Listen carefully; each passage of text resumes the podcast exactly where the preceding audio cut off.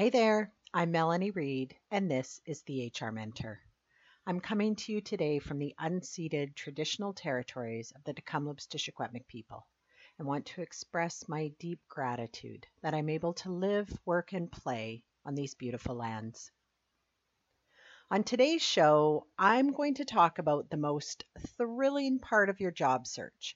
It's the moment you've all been waiting for, hoping for, dreaming about, but also kind of dreading. It's your job offer. This moment can be as exciting as it is nerve wracking. And even though every job seeker wants one, they can be stressful to receive because now you have to make a decision. Should you accept the offer you were given? Should you turn it down for a better offer that might come through from another employer you're talking to? Or should you negotiate with the one in front of you? There's so many questions. Like I said, it's both exciting and nerve wracking. Like you, every job offer is unique, and only you can decide what is your best path forward. Now, in my HR Career Accelerator program, we do a lot of background work on what's important to you and decide what your best job fit is. And that makes this decision much easier. The program also has an entire module dedicated to responding to and negotiating your first job offer. Now, if that sounds like that would be helpful for you, check out the link in the show notes for a sign up form to get on the wait list and make sure you note the discount code that's exclusive for listeners. I have faced a lot of delays in getting this program out to you, and for that I apologize, but launch details are going to be coming very soon. Now, of course, we can't cover every possible scenario in a job offer negotiation during one podcast episode. But today I'm going to cover part of decision number three or question number three. Let's say you decide the employer and the role are a good fit for you and your career path, but the offer isn't exactly inspiring you to sign on the dotted line or paste your e signature. You may be wondering, what the heck can I negotiate anyway? And how do I figure that out? If that's you, I've got you covered. In this show, we're going to talk about what's on the table in an early career job offer. We will explore what you could possibly negotiate and how to approach and prepare for negotiation on each of the different terms and conditions. My hope is that by the end of this episode, you'll know what you might be able to negotiate and how to prepare so that you can get what you want and likely what you deserve. So let's get started. Welcome to the HR Mentor Podcast, the podcast for emerging HR practitioners to get practical advice, tools, and strategies to build credibility, confidence, and ultimately a fulfilling HR career. All right, first things first. If you have a job offer and you feel like you need to negotiate and you don't know what to do, please don't panic. Negotiations aren't as terrifying as they sound, especially when you're armed with some insider knowledge. Today, we're going to break down what it's appropriate to negotiate in your job offer and how you can prepare and be confident in what you're asking for. The most important rule to follow when considering your job offer is to think beyond salary. We, of course, are going to talk about salary, but a job offer is so much more than that. And your negotiation is going to be more fruitful if you consider the job offer in its entirety. So let's start by talking about five different aspects or common areas of your job offer that might be on the table to negotiate. The first is salary. Like I said, we will talk about that. The second is flexibility. The third is professional development. The fourth is benefits and perks. And the fifth is vacation and leave time. Let's start with salary because that's where everyone's head goes to when we think about a job offer. And employers more often expect you to negotiate on salary. In order to know if you should negotiate on salary, however, you have to do your homework. First of all, you should have a clear understanding of industry standards for the role you're considering, and this should be based on your qualifications and your experience. Every employer says that their job offer is competitive, but in order for you to know for sure, you need to do some research for similar roles with similar experience and qualification requirements. It shouldn't just be based on your internal perception of what your worth is or what you hope to get. It should be based on some solid evidence. And there's a few places you can go to find this information. Websites like Glassdoor, PayScale, or LinkedIn Salary Insights can provide a wealth of data on salaries for various roles, and this can span across different industries and locations. I also really encourage you to look at job postings for similar roles, as many employers are now posting salary or wage information on the job posting. A third way you can figure out if your offer is competitive is to use your network. If you have a trusted friend or former university colleague that's working in HR, they may be able to give you some insight. You don't have to give them the name of the company, but if you can give them some context and you're working in a similar industry or have a similar role, they may be able to provide you with some insight. They're probably not going to share exactly what they're making, although they might, but even to get a range for a salary at a similar level job would be helpful to you. Now, one important consideration when you're comparing salaries that you have to take into account is location. Geography really matters with salaries, so make sure you're comparing apples to apples, not apples to avocados when it comes to this. If you're considering an offer in a lower cost of living area, chances are your offer might be a bit lower. For example, job offers in more remote locations or provinces might pay a bit more because often groceries and cost of living items can be more expensive. In locations where housing is at a premium, such as Vancouver and Toronto, salaries might be a bit higher because employers know that it costs more to live in those cities. The key is to apply your location to your research on salaries to make sure that you're actually comparing accurate information. The other part that you do have to think about is what you can live on. So I want you to always look at your offer in its entirety but you don't want to get your first HR role and then discover that you still need another job in order to pay the bills. Make sure that this is a salary you can live on, especially if you're considering moving. I think a lot of times we don't calculate the cost of moving to a new location in whatever decision we're making. It's expensive to move physical items. Now, if you don't have a lot of physical items that you're moving, that's great. But if you're setting up house somewhere else and you have to hook up new utilities or you are going to have different transportation costs, all of that should be considered when you're deciding whether or not to say yes to a job opportunity. Because if you can't live on the salary, then you might need to negotiate salary or pass on this job and look for a better offer. If you do the research, you will probably have a good idea if the offer you have in front of you is in a competitive range and whether or not you need to talk cash at the negotiating table. Now, let's talk about the second one workplace flexibility. This has become a super important aspect of modern work life, and it's becoming a hot topic at the negotiating table. Maybe this matters to you a lot, and maybe this is not an issue. You're happy to work the schedule they've offered in their office without any need to flex at all. I have to tell you, after all this work from home over the last few years, I'm quite happy to go to my office and have that space to just focus on work. So maybe this isn't an issue for you. But if flexibility is something you desire, this is definitely worth considering in your offer. Many employers are upfront about the possibility of work from home or flexible schedules. But if they aren't, and this is really important to your lifestyle, you may want to consider asking about it at the offer stage.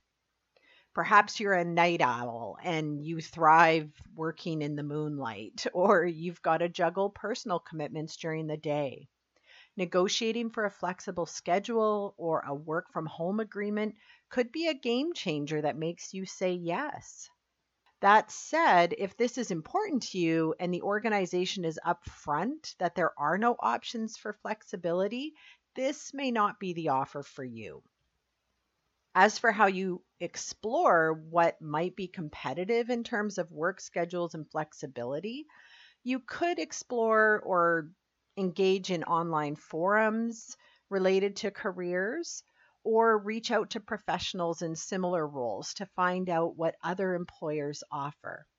Again, looking at various job postings for similar roles could provide you with a great deal of insight into this. Now, contacts you make online or with people in your network could provide insights about the norm in the industry you're going into or in HR roles in general.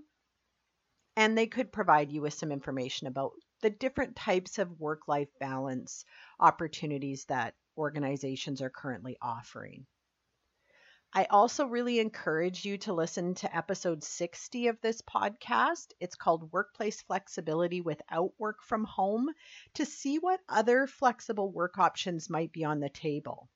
And you can find the link to this episode in the show notes wherever you're listening. Because it's not just about working from home when it comes to flexibility. All right, the third item you may be able to negotiate are professional development opportunities. This is one that often gets overlooked. We're always learning, right? And perhaps the opportunity to learn and grow so that you can advance your HR career is much more important to you than a short term salary bump.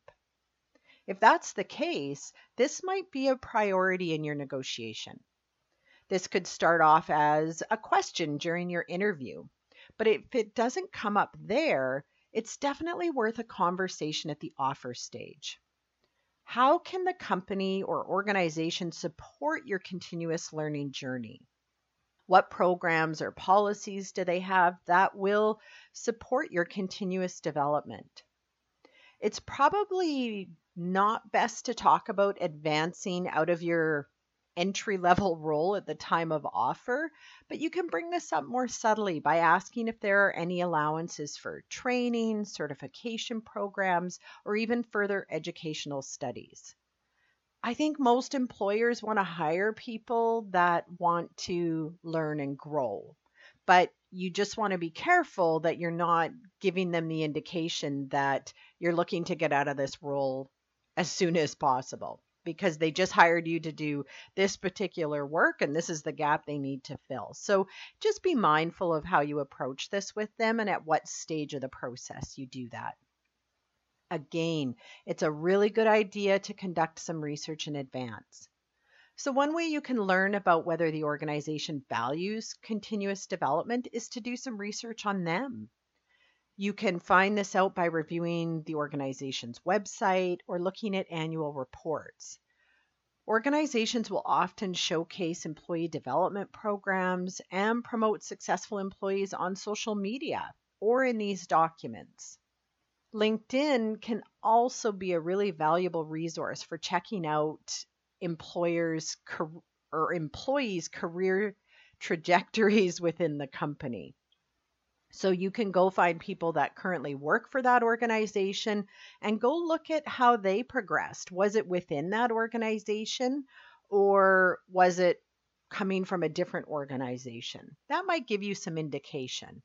Again, this is a pretty safe question to ask during the interview. You might want to ask as one of your questions at the end when they ask you, What questions do you have? to say, What are the opportunities for development and growth in this role. And generally, they will start to talk about whatever policies or programs they have to, to support continuous development or your own learning. Now, the fourth item you might be able to negotiate are benefits and perks. This can include things like health insurance and other insurance like life and disability. It might include retirement contributions, or it could include some lifestyle perks like gym memberships or commuting allowances or even free parking. You may have a few ways to be creative in negotiating benefits that support your unique lifestyle.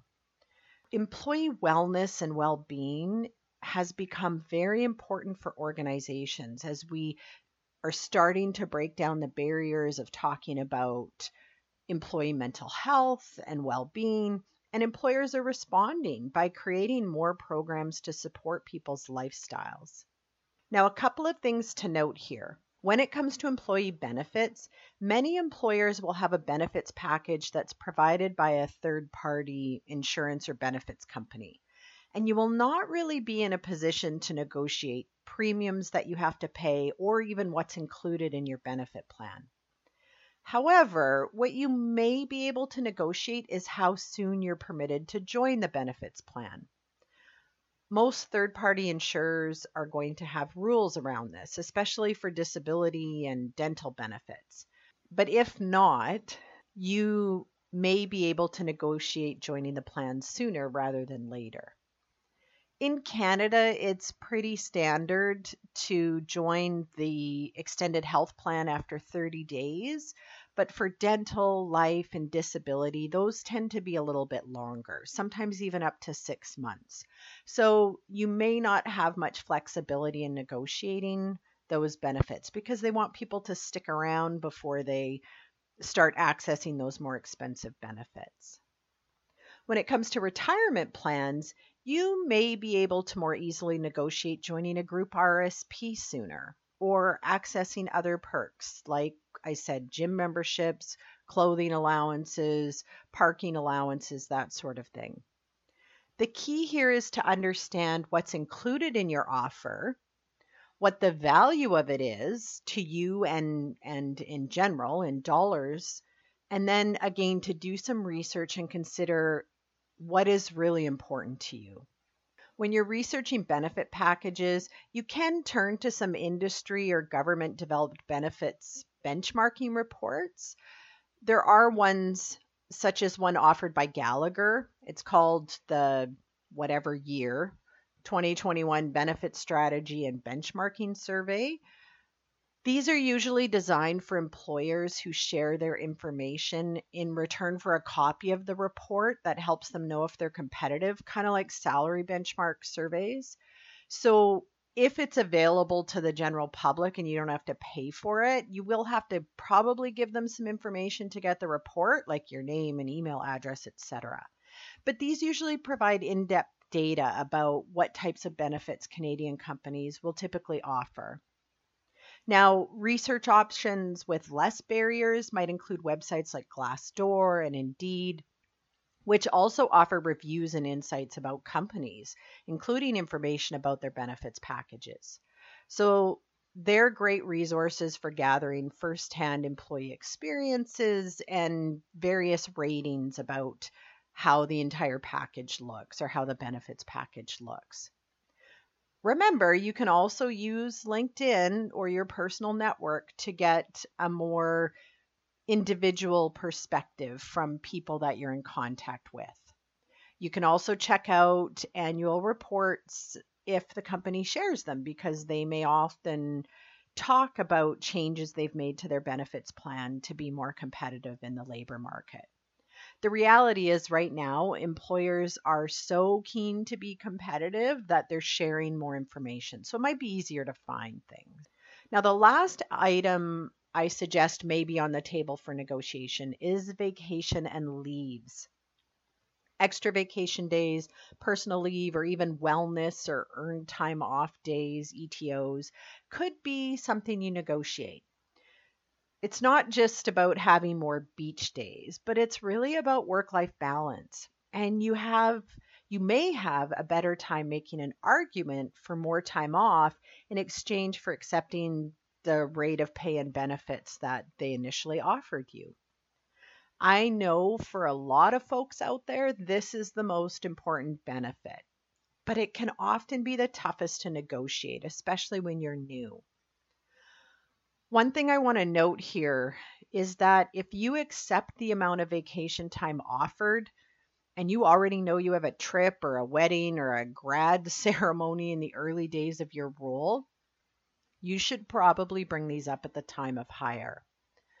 It is much more difficult to get this time off a couple weeks into the new job, and it will probably alienate your new employer or manager if you ask at that point in time. It's not unusual to expect to work an entire year or close to a year before you get any paid vacation time. So be really careful about reviewing your job offer and how vac- vacation is calculated and earned so you can manage your own expectations going in. And definitely not a great idea to book a trip overseas for Christmas for two weeks a few months after you start and then get really pissed off when your employer can't give you the time off. You also have to come to the table recognizing that they've hired you to fill a gap that they have. So, we're talking about you asking for things that you want in this episode, but you have to remember it's a two way street. So, they've hired you to do a job, not be on vacation all the time. The employment contract is pretty explicit in that you're hired to do a job in exchange for all these benefits and the salary, not to constantly make demands of your employer and expect them to adapt to all your lifestyle needs and wants. So, I guess what I'm saying is do your homework, but you also have to be realistic, especially when you're new in the role. In terms of where you can find information about competitive vacation and leave policies, well, I would start with the basics. Go to labor law websites and human resource websites because they will often provide guidelines about standard leave policies. And at a minimum, you should know what is statutorily required in your in your province or territory. Next, it's a really good idea to again reach out to your network and see what's offered in other job postings. The important thing is to know before you go into the negotiation. So let's just summarize here. We've talked about five aspects of your job offer that you might be in a position to negotiate and where you can find information to help you research what a competitive offer is for your role, your experience and education level, as well as your geographic location. But another question you might have is when should you counter an employer's offer? Well, the simple answer is once you've received a formal job offer. This is your green light to start the negotiation dance. And when I say a formal job offer, I mean you've got something in writing that says these are all of these are all of the terms and conditions of your job offer. You don't negotiate before you have an offer to look at because you want to see everything that's in there. If they just give you an idea on the phone of here's the starting salary, here's the hours of work and, you know, here's some some benefits. You don't really want to start negotiating yet you want to see everything that's included in there because the entire package might be okay for you. And you don't want to go back and start negotiating with them if, when you look at it in its entirety, it's actually okay. Don't be afraid to ask for a few days to look things over and talk to your family. But once you get that offer, you have to be prepared to move fairly quickly. So you should have already done some research on what is competitive if you have an idea that an offer might be coming your way. I recommend you start this research when you're at a second job interview just in case. Even if you don't get the job offer for this particular role, another one might be around the corner, and being prepared makes this whole process a lot less stressful. But before you do start negotiating, take some time to evaluate the offer in its entirety. Look at salary, benefits, work schedule, leave, and development opportunities. If something feels off or doesn't align with your research or expectations, that's when you might want to consider making a counteroffer. But if overall, in its entirety, you think it's a good offer, don't feel like you have to negotiate. Sometimes the first offer is a really good one, and that's wonderful. But don't put yourself through the stress of feeling like, I absolutely have to negotiate, because lots of times you don't have to. On to the how to negotiate. A lot of people ask, do you write an email or do you make a phone call? How do I go about this? Well, this depends on a couple of things, largely on your comfort level, but also your nature, the nature of your relationship with the employer. If you've been dealing with them primarily over the phone or in person, a phone call is probably the best approach. On the other hand, if your communication has been largely through text or email, then an email could be more appropriate. And of course, it does have the benefit of documenting your exchange. My preference is always to have a verbal conversation and then follow up in writing. But you have to be the best judge of this based on your own experience with this particular employer. Now, whether you choose to call or write an email, there's a few things to keep in mind to help you find success. First of all, always be gracious, polite, professional. Thank the employer for their offer and express your continued enthusiasm about the potential of joining their team, even if it doesn't work out. This sets a really positive tone for the negotiation. Then clearly state your counteroffer. Be really specific about what you're asking for. And remember, it's not just about salary. You might be asking for more flexibility, more leave, better benefits, or professional development opportunities. It's not enough to just go back to them and say, Oh, this is not really the offer I was expecting, and then leave it up to them to figure out what's going to make you happy and put it together. That's not a negotiation. You need to take responsibility for whatever it is that you're not happy about and be really specific in going back to them. It's also important to make sure that if you do counteroffer, you have reasons to back up why you're asking for specific items to be adjusted. Just saying you don't think it's competitive isn't enough. You need to specifically say why you should receive more vacation time or professional development opportunities. Otherwise, they might just say no. Just asking doesn't mean you're going to get what you want, and you have to think about what's in it for the employer. Finally, I really think you have to be prepared to walk away if you can't settle on an offer that aligns with your research, your expectations, or your personal needs. Remember, this is not about being greedy or difficult or at least it shouldn't be. It's about ensuring that you're valued and acknowledged for your skills, experience, and your potential contributions to the organization. But all of that should be based on what is a normal expectation for this role in this industry and location. Remember, it's perfectly normal to negotiate job offers, even though it's stressful. Employers often expect it, so don't be shy about it, but make sure you approach the process professionally and respectfully with clear reasoning for your requests.